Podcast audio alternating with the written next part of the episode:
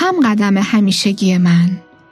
مطمئن باش هرگز پیش نخواهد آمد که تو را دانسته بیازارم یا به خشم بیاورم. هرگز پیش نخواهد آمد.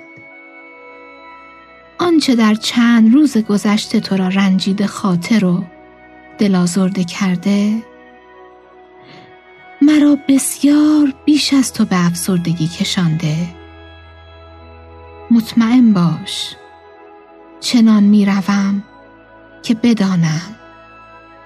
به دقت که چه چیزها این زمان تو را زخم می‌زند تا از این پس حتی نادانسته نیز تو را نیازارم.